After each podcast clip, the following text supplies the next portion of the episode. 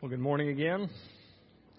Um, so, for some reason, we decided to do, well, I decided to do my little furniture painting projects in my bedroom. Uh, you know, watch a little bit of TV, put a mat down, and go to it. But you know what the greatest danger to this is? When you reach a certain age, there are certain breaks that happen in the middle of the night when you're half asleep. And so you're just placing line man, line, land mines between you and the bathroom, right? That's, that's how this furniture project goes. So you wake up half asleep and you stumble through a dark bedroom because, you know, you don't want to wake people up, right? And you have to avoid the drawers and you have to avoid the hardware and you have to avoid the little screws that go to the hardware. It's dangerous business, right? And Amy warns me every single time, you know, you're going to step on that. You know, you're going to hit it. And you know what? Like three out of four times I do step on it, hit it, try to restrain, you know, any obscene words coming out of my mouth and not wake, you know, Amy up in the process. But there's just something about darkness, right? It disorients you. I have lived in this home for seven years, almost seven years.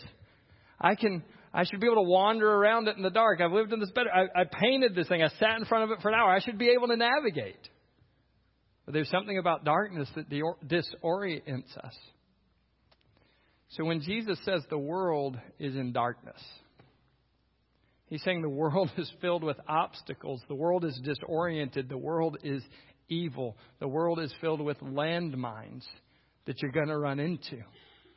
And there is nothing other than kind of the half light because Jesus is in the world and there's a common grace world. There's nothing but a half light to navigate the world through, and that is all of the humanity you know is they are sleepwalking through a dark world with no orientation to reality.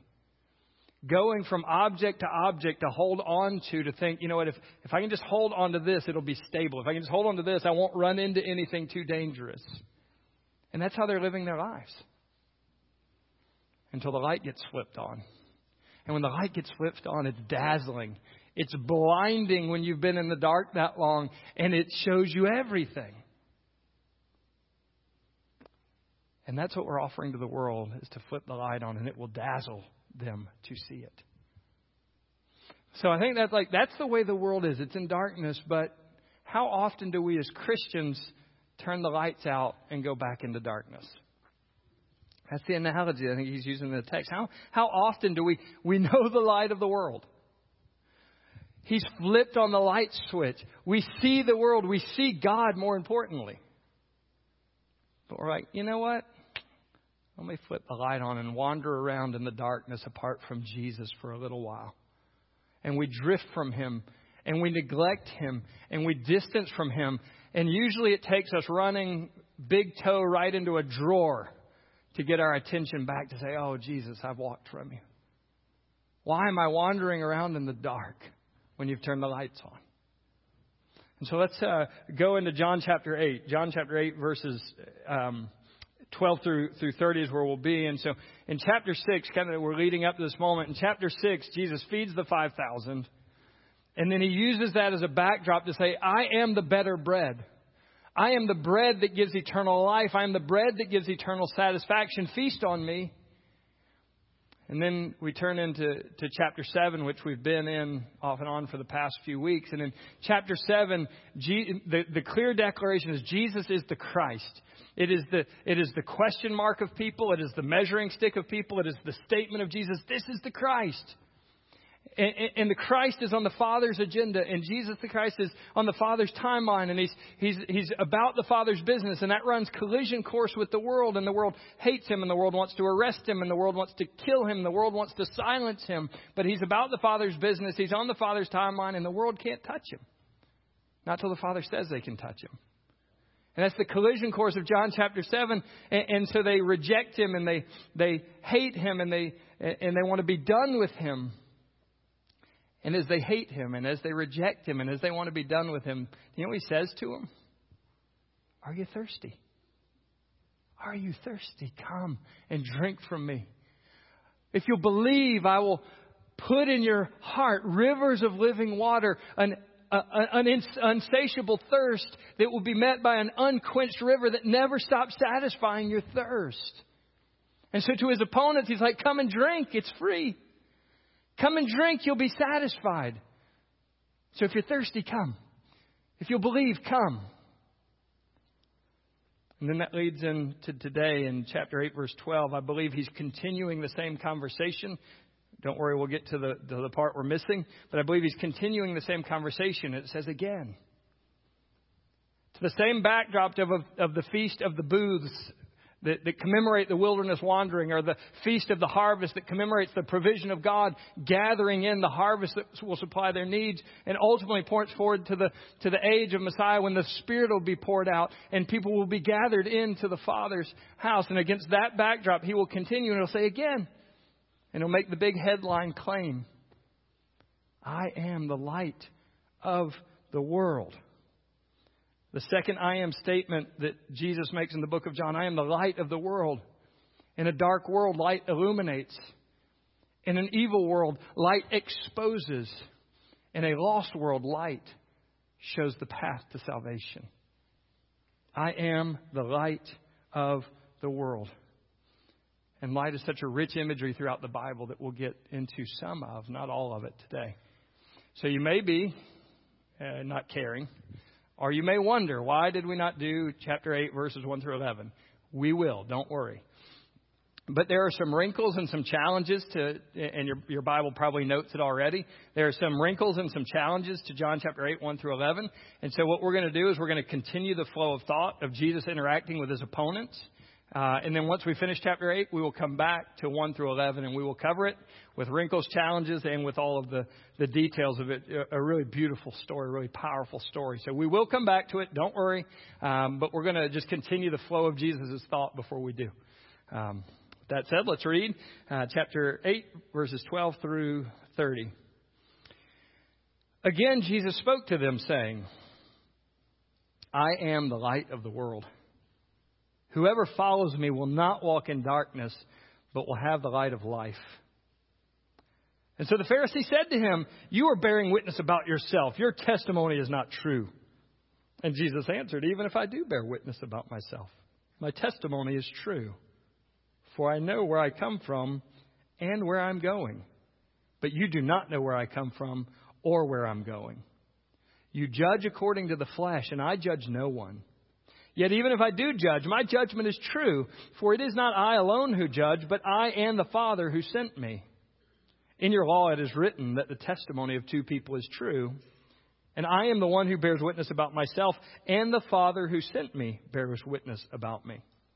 And they said to him, therefore, Where is your Father? And Jesus answered, You know neither me nor my Father. If you knew me, you would know my Father also. And these words he spoke in the treasury as he taught them in the temple. But no one arrested him because his hour had not yet come. And so he said to them again, I am going away, and you will seek me, and you will die in your sin. Where I am going, you cannot come. So the Jews said, Will he kill himself since he says, Where, you're, where I'm going, you cannot come? And he said to them, You are from below, I am from above.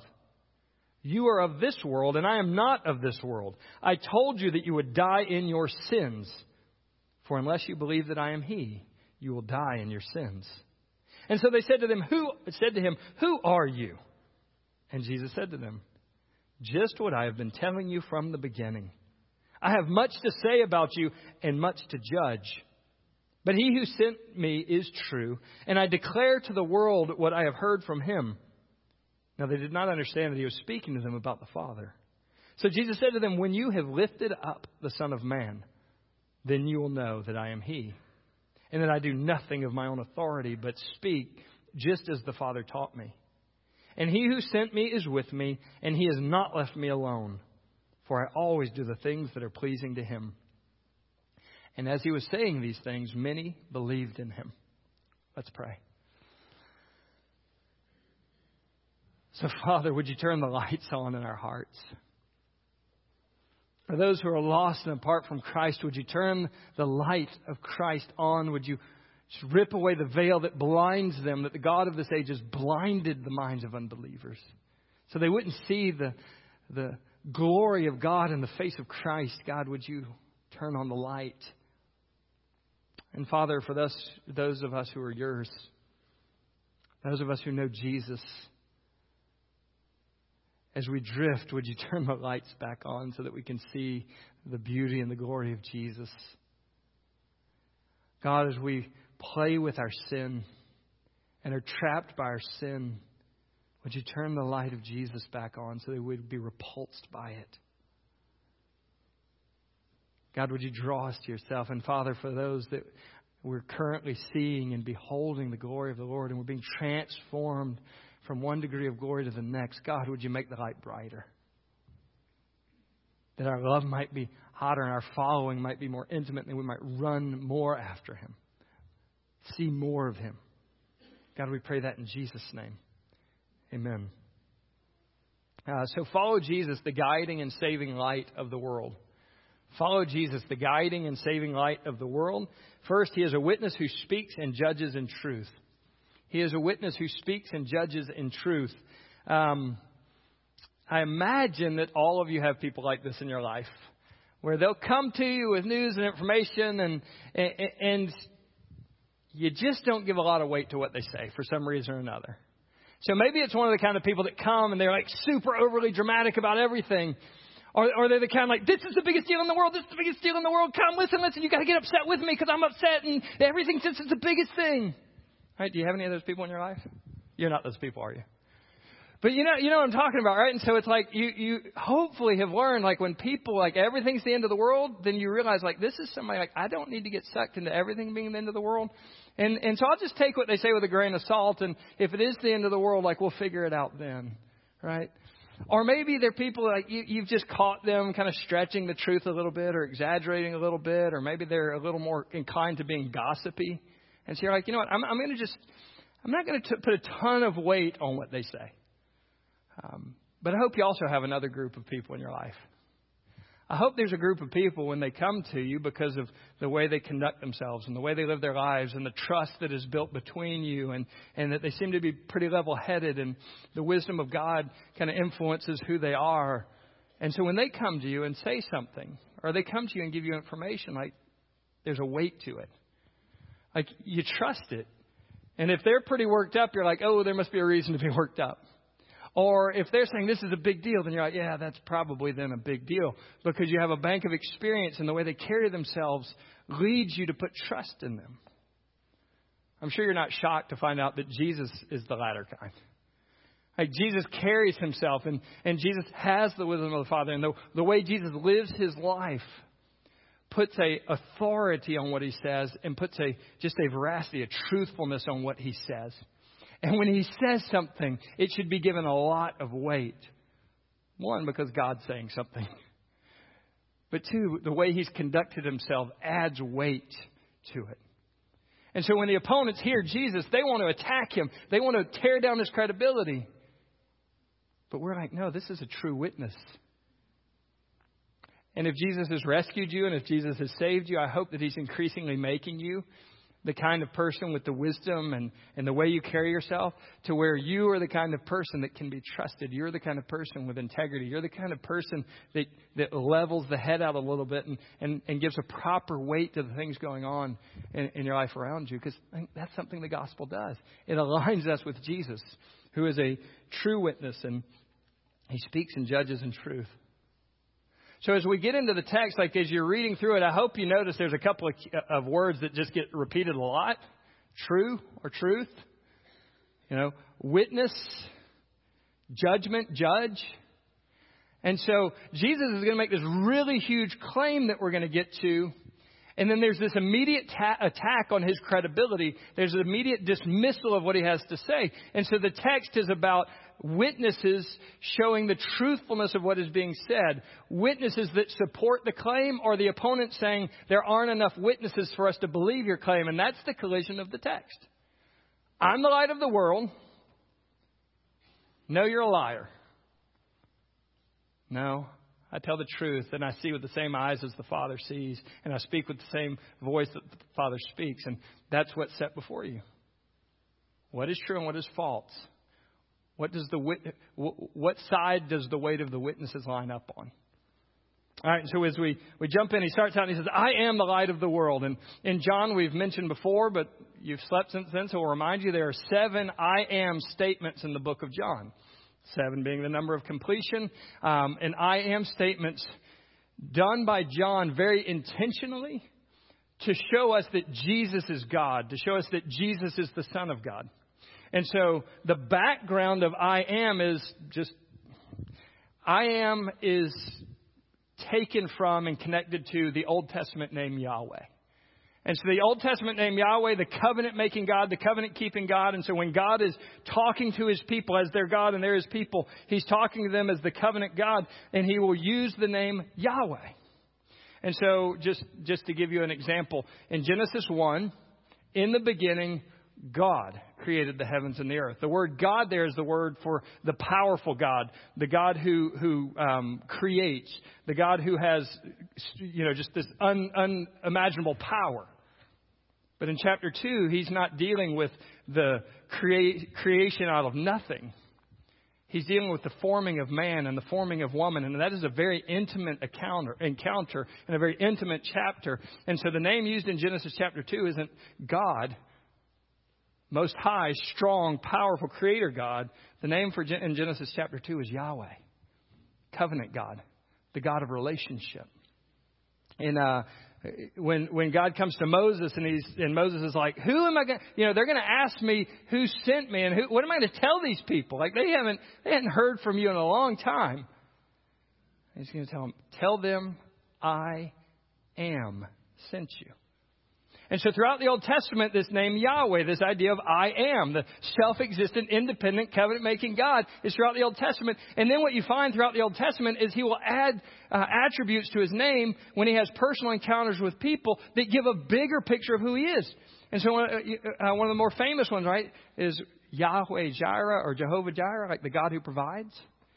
He meets with Hagar in the wilderness Nobody can see her. Nobody knows what's going on in her life. She's ready to just put her child out of earshot and die. And then God comes to her and says, Yahweh, Roi, I'm the God who sees what's going on. Right? And so throughout the Old Testament, God's personal encounters reveal his name plus these attributes. And so I don't think it's any accident in John.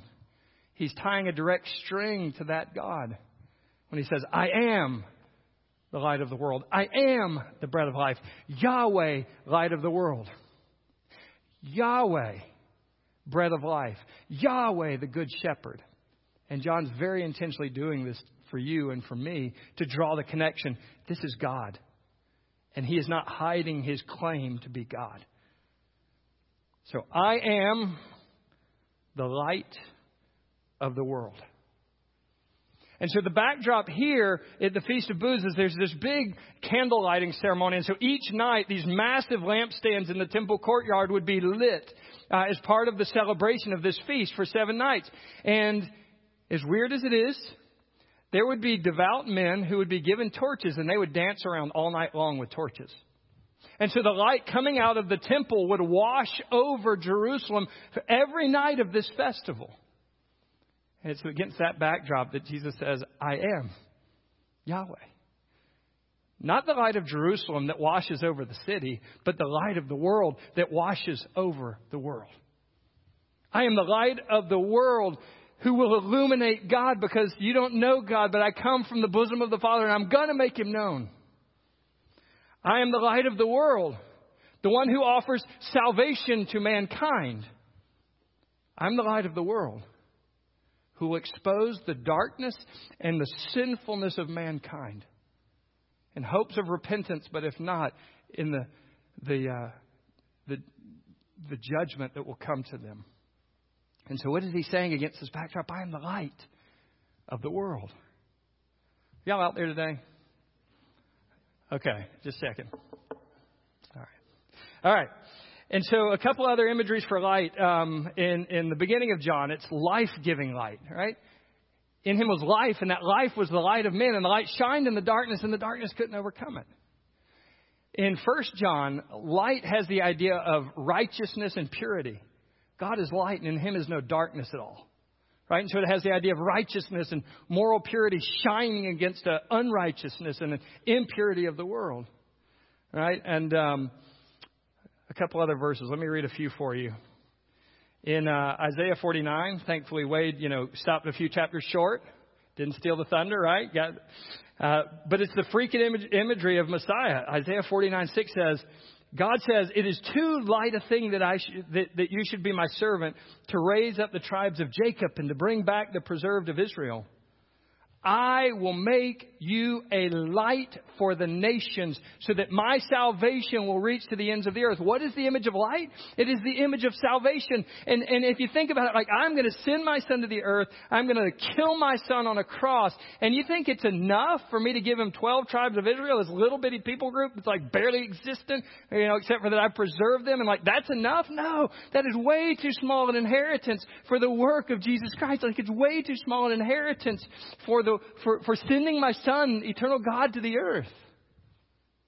I'm going to make him a light for the nations. And so the imagery of light is my salvation washing not over Jerusalem, but washing over the world that people would see him, believe in him, and have life in him.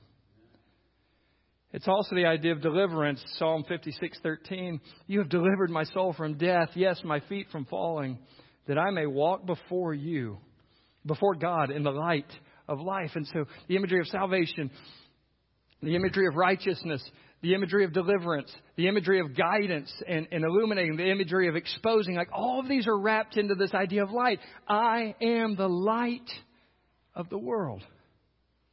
But there's one more image that all of this pictures, like the background of the feast, wandering around in the wilderness, the background of the first last few chapters of John, Moses in the wilderness, so there's one more light we've got to point out. Let me get the text right. Exodus 13. So they're roaming around out of Egypt, and then they're roaming around the desert for 40 years. How do they know where to go? By day, I will lead them by a pillar of cloud, and at night by a pillar of fire, and it will not depart from them. And so, if God's people needed to travel by night, then they would travel by this pillar of fire that represented the presence of God among His people, and it would light the way for them to follow in the treacherous, mountainous, dark, or, or treacherous, deserted places. Like, we can follow this pillar of fire, and we can get where God wants us to go. And that's how God led His people throughout those years. And that's the backdrop, because look at the next part of the verse I am the light of the world. Whoever follows me will not walk in darkness but will have the light of life. And so, against this backdrop of Moses and the people in the wilderness and God leading his people by fire, comes this imagery of I'm the light of the world who will wash out or shine salvation all over the world. I'm the light of the world, and if you will follow me, you will walk in the path that is bright, not dark, and it's the path that leads to life, not a path that leads to death. And so I think what it's saying for us, like you think about it, if we're following God, there's all, or if the Israelites were following God, there was always light. What if they said, "No, nah, I'm going to just hang out here a while," and the light will get further and further and further, and the darkness will crouch in over and over and over. But as long as they stayed following God, as long as they stayed following the Father, as long as they stayed in the presence of God, there was light for the path. Did it make the path easy? No. Like if you've been to Israel, uh, uh, like there's no such thing as easy paths out in the wilderness around there. It is rocky, mountainous, or it's desert. It's terrible stuff, and like they didn't have they didn't have roads and all that for. And so, did it make the path easy to stay near to God? No. Did it make the path well lit? Yes.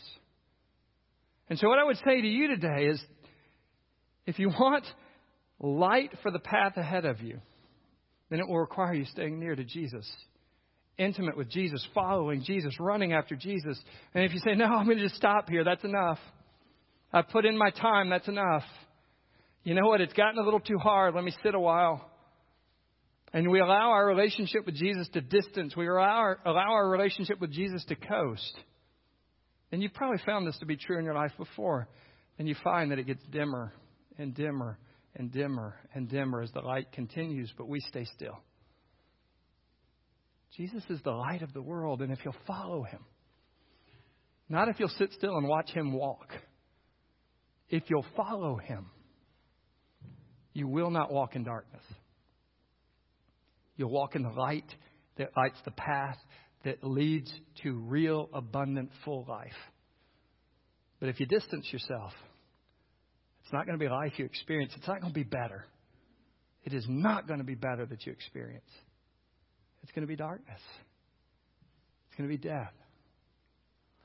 So I am the light of the world. Who follow, whoever follows me walks in, or whoever follows me will not walk in darkness, will have the light of life. And then the opponents jump in and like, Jesus just made this really amazing statement, right? These little torches are nothing compared to what I'm going to do to light up the world. And his opponents like, don't even, don't even take a breath. You're talking about yourself. You're not true. Right? And so as soon as he makes this statement, like, you're just bearing witness about yourself, your testimony is not true, you're lying. Funny thing is, is they're quoting Jesus' own words. If you look at John chapter 5, do you know the devil can quote the Bible better than you? Doesn't make him true. Doesn't make him somebody you should listen to. But he can quote the Bible, and that's what they're doing. Like, Jesus, you just said, if you bear witness about yourself, it's not true. And so what does Jesus say? Well, even if I do bear witness about myself, it's true because I know where I come from and I know where I'm going. What's he saying? Like, I know my own backstory. I know my origin. I've lived eternally my, the experience of God because I'm God. I know where I come from. I have full awareness of who I am. And so, like, it's not a lie. But I also know where I'm going. I know my destination, and you don't know either of those two things. Like, you're not true. Wait, wait. Even if I am saying it by myself, I, I, am true. So, so when he said that in John chapter 5, which we hit then, he's not saying like, okay, if I bear witness about myself, it's a lie. What he's saying is, my claims are so astounding. My claims are so amazing that they require supporting witnesses and authenticating evidence because they're that grand.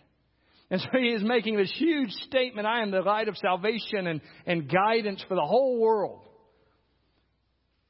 And that requires some supporting evidence. And then so in John chapter 5, there's like four or five witnesses. Here, there's two. And he's like, yeah, I and the Father are saying the same thing. And then he says, like, you judge according to the flesh. So when you look at me, all you can see is what your natural eyes show you.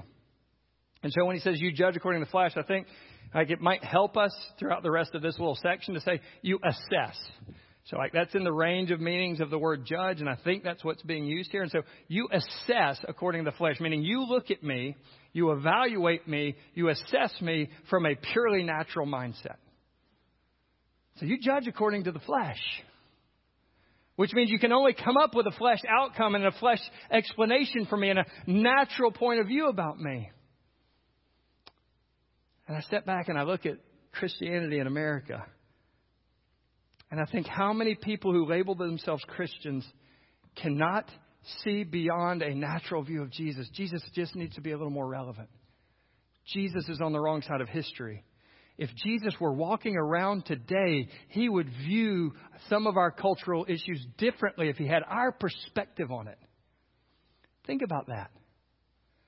The sovereign God of the universe who framed the, wor- the world by his words, who knows all things, past, present, and future. And from a natural mentality, we think we can go and twist what he said and turn it into like, if he were here, it would be different. He would say it differently. And I think he would go to Christian after Christian and blogger after blogger and writer after writer and songwriter after songwriter and say, You judge according to the flesh.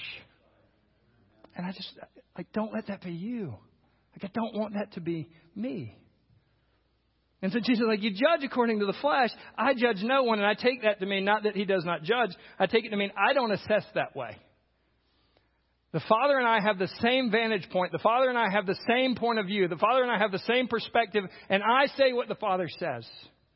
And so there is two witnesses to what I have to say. And then this section closes out this section closes out and he talks about they were, they were in the treasury and this was in the temple. No one arrested him because his hour had not yet come. His hour had not yet come. We talked about this last week. So, twice in chapter 7, like no one arrested him, no one touched him. Once in chapter 7, because his hour had not yet come, and now here it comes again. No one touched him, for his hour had not yet come. Like the cross was not a surprise to God. It wasn't things getting out of control for Jesus and the, and the, the, the mob mentality taking over the scene and pushing him into the cross. Acts chapter 2 says, You delivered him up according to the definite plan of God and the foreknowledge of God. Right? You think you delivered Jesus to be crucified. You didn't touch him one second before God ordained you touching him. This was the defined plan and the foreknowledge of God that led to the exact moment of the cross, the exact second of the cross, and there isn't a, head on, a hair on Jesus' head that you could have possibly even touched until God said it was time to touch it. And so no one arrested him because his hour had not yet come. He is this true witness. Secondly, he is the Messiah, and we either believe or are condemned. He is the Messiah, and we either believe or are condemned. Like, I don't get, this isn't my favorite topic. I'll tell you that. Like, I don't sit there thinking, man, I am so excited to get to talk about this. This is great. I don't shy away from talking about it either. If it's in the text, it's in the text. But there's a heaven. There is a heaven that for those who believe in Jesus gain, and it is not sitting on a cloud with a harp. Like that's not the reward of heaven. That's why, right? There's a heaven, and it's not just forever peace. That's great. That's amazing. But that's not the point. There's a heaven, and it's not no more tears and crying and mourning and sorrow and disease. That's great. That's not the point. Do you know what the point of heaven is? You get God forever. Do you know what the reward of heaven is? It's God, not peace. It's the blazing face of Jesus lighting eternity for you. It is not easy circumstances without any more death. You get God. You get Jesus. That's the reward.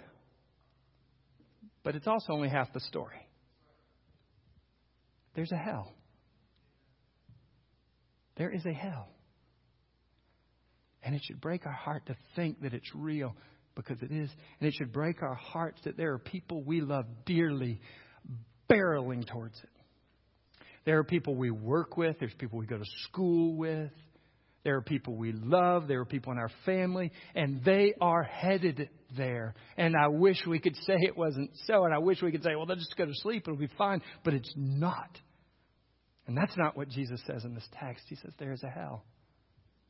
And apart from Him, you'll die in your sins guilty and condemned to that place. And so Jesus in this text says there is one great dividing line between humanity, and it is not the family you grew up in. There is one great dividing line in the family, and it is not the geographic region that you were born into and grew up in. There's a dividing line to humanity, and it is not your church attendance, and it is not your Sunday school attendance, it is not your giving, and it is not your religious service. There is a dividing line to humanity that has nothing to do with R or D behind a name. There is a dividing line to humanity, and Jesus gives it to us in this text Himself. What you do with Jesus determines eternity. And there's no way around it. There's no way around it. Let's look at it in the text as we go there. So he said to them again, again, right? Verse 12, again. Verse 21, again. I'm going away and you will seek me and you will die in your sins. And where I'm going, you cannot come. Do you see that? That's not Chris's words. That's, that's Jesus' words. So he did this in chapter 7. I'm going away. Where I'm going, you can't come. And that was more of a general sense that we talked about. And so, like, as his people, we don't get to go there yet. John 14, he's like, Yeah, but I'm coming for you. Don't worry. But in chapter 8, he is very pointedly uh, pointing at not his people anymore, but the people who are his opponents, the people who reject him. And it's to that group of people he adds this statement that wasn't there in chapter 7 I am going away. You will seek me. You will die in your sins. So, what does it mean that you will seek him? I think what it means is not like they're going to go looking for Jesus when he's gone. They would love for him to just disappear. So, if Jesus disappeared right here, they'd be like, This is great, back to life as usual. I think what he's saying is you're going to keep looking for a Messiah to rescue you. You're going to keep looking for a Savior, but no, none will come. He's here.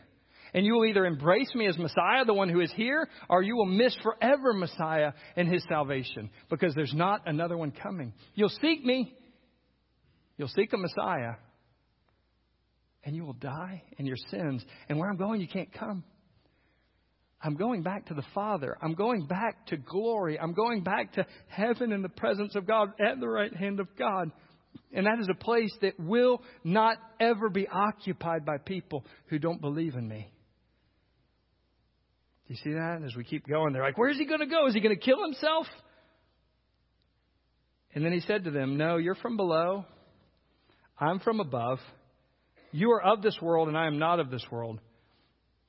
And so I told you, you will die in your sins unless you believe that I am He.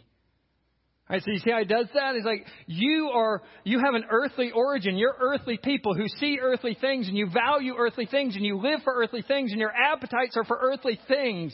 And that's not me. I'm from heaven.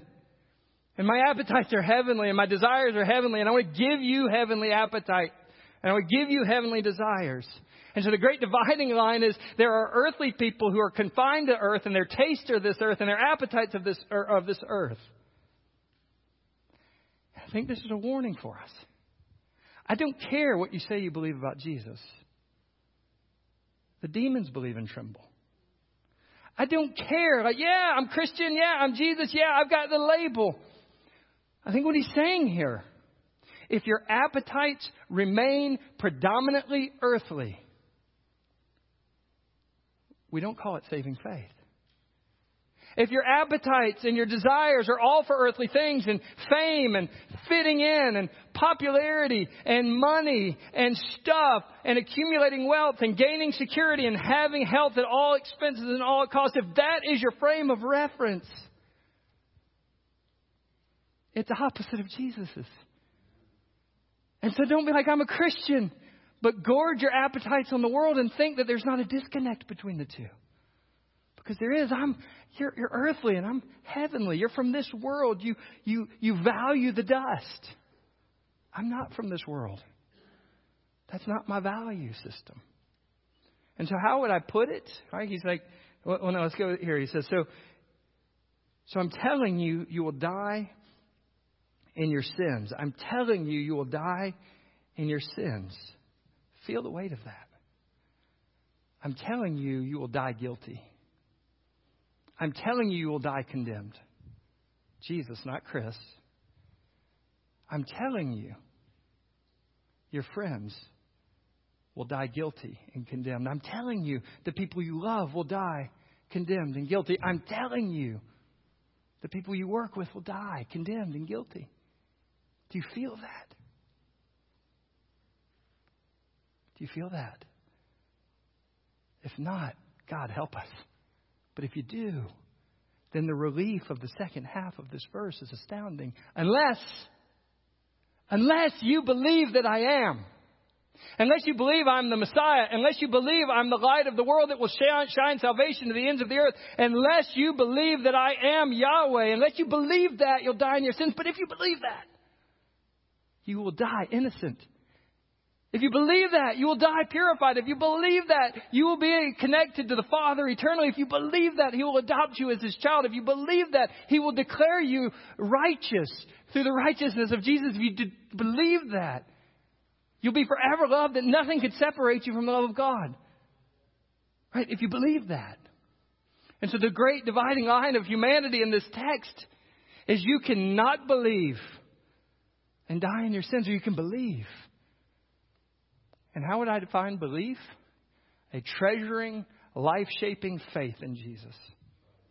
A treasuring, life shaping faith in Jesus. Is that what you have? I'm not saying perfectly, but I'm saying that you've seen your appetites change. You've, you've seen a greater value in Jesus, an increasing value in Jesus. You've seen that your life has begun to reorient from the earth to the person of Jesus a treasuring, life shaping faith. Do you have that? I'm not asking, have you been promoted from children's ministry to youth ministry to college ministry to an adult Sunday school class? Like, there's no salvation in, in, in church promotions, right? I'm not saying, you know, did you grow up in church?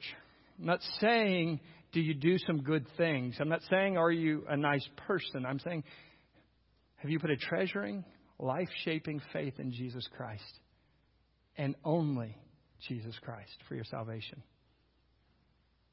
Because, in the words of Jesus himself, if not, if not, you'll die in your sins.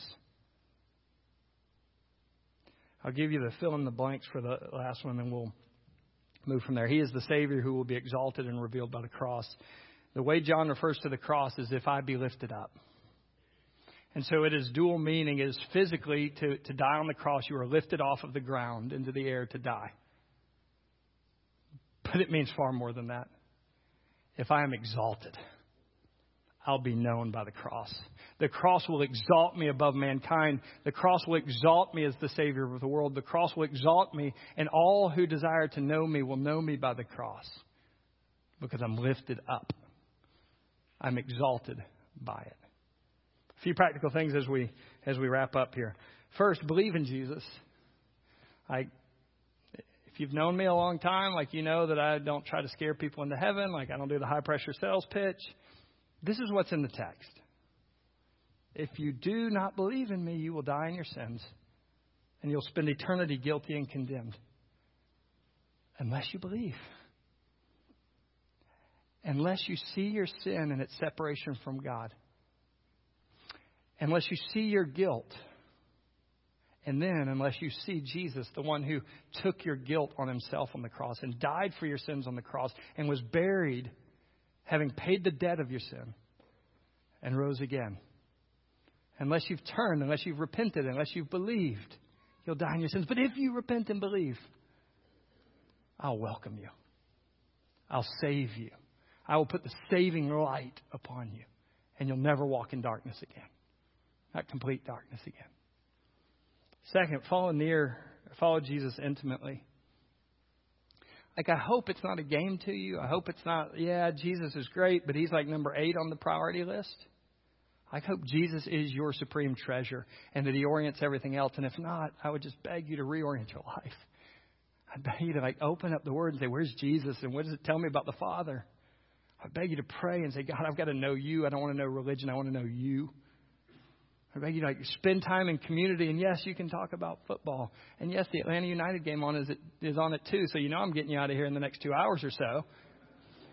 But that you've not neglected to build in your life people who also talk about spiritual things with you and challenge you spiritually. Um, was talking to to somebody a few days ago, and I was like. You know, one of the things as we talk about microgroups that we want for everybody is if you stop and think about this, is there any other person in this room who knows truly how your spiritual life is today. Because you can sit in your small groups and, oh, I sinned and failed. You can sit in your small groups and tell facts and figures about the Bible all day long. And I can do it with the best of them. I memorized a decent amount. But that doesn't tell you the spiritual temperature of my soul, does it? Does anybody know the spiritual temperature of your soul? If you're not in, a, in an intimate relationship with other people where they ask and probe and look and just know, like, is there any warmth? Is there any intimacy? If there is, is there any running after Jesus? Or are you just doing the Bible fact game with me? Is there anybody that knows that? Like, we should have people that know that. We should have people that like I need. I see it getting cool. Let me just fan those flames a little bit because the flames are cooling off. Let me challenge a little bit. Let me encourage a little bit. Let me speak truth into this a little bit. That's why we micro groups or whatever we call them. That's why we want to see them happen because of this. Follow Jesus intimately. You can't do that by yourself. You can play the church game by yourself. But eventually the embers will cool if it's by itself. Follow Jesus intimately and then serve and share Jesus with others. Like for years, we've said, Who are you to? Who are you sacrificing for? Who are you serving? Who are you sharing dinners and, or sharing your table with? Who are you welcoming that's far from God to get closer to God? Who are you sharing the truths of Jesus with? And we said, like, there's a huge lost world out there. You can do, you know, you just paralyzed. I can't do anything about them. And so we've encouraged you to narrow the lost world down to two people. Have you done that? Let me just repeat the words of Jesus. I told you that you will die in your sins. Unless you believe that I am He, you will die in your sins. Who are your two? Who are your two?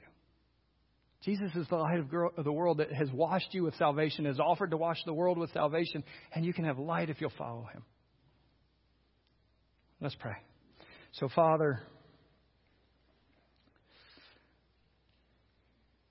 this is weighty and we bow under it. Not because it's a truth we rejoice in, but because it's a truth that sobers us. It's a truth that is sombering, God. To feel the burden that eternity truly is at stake, to feel the burden that all of those without Christ will spend eternity dead in their sins. And we don't desire that. And so, Father, I pray that you would relight the fire in my own heart and relight the fire in my brothers and sisters' hearts that burns for Jesus, to know Jesus, to be near to Jesus. And that you would toss on us the weight, the weight of people who are far from you and dead in their sins. God, would you help us to feel that weight, not as a weight of guilt and condemnation, but as a weight that propels us, that, that forces us to do something, say something, plead with you. Father, would you do that, we pray. In Jesus' name, amen.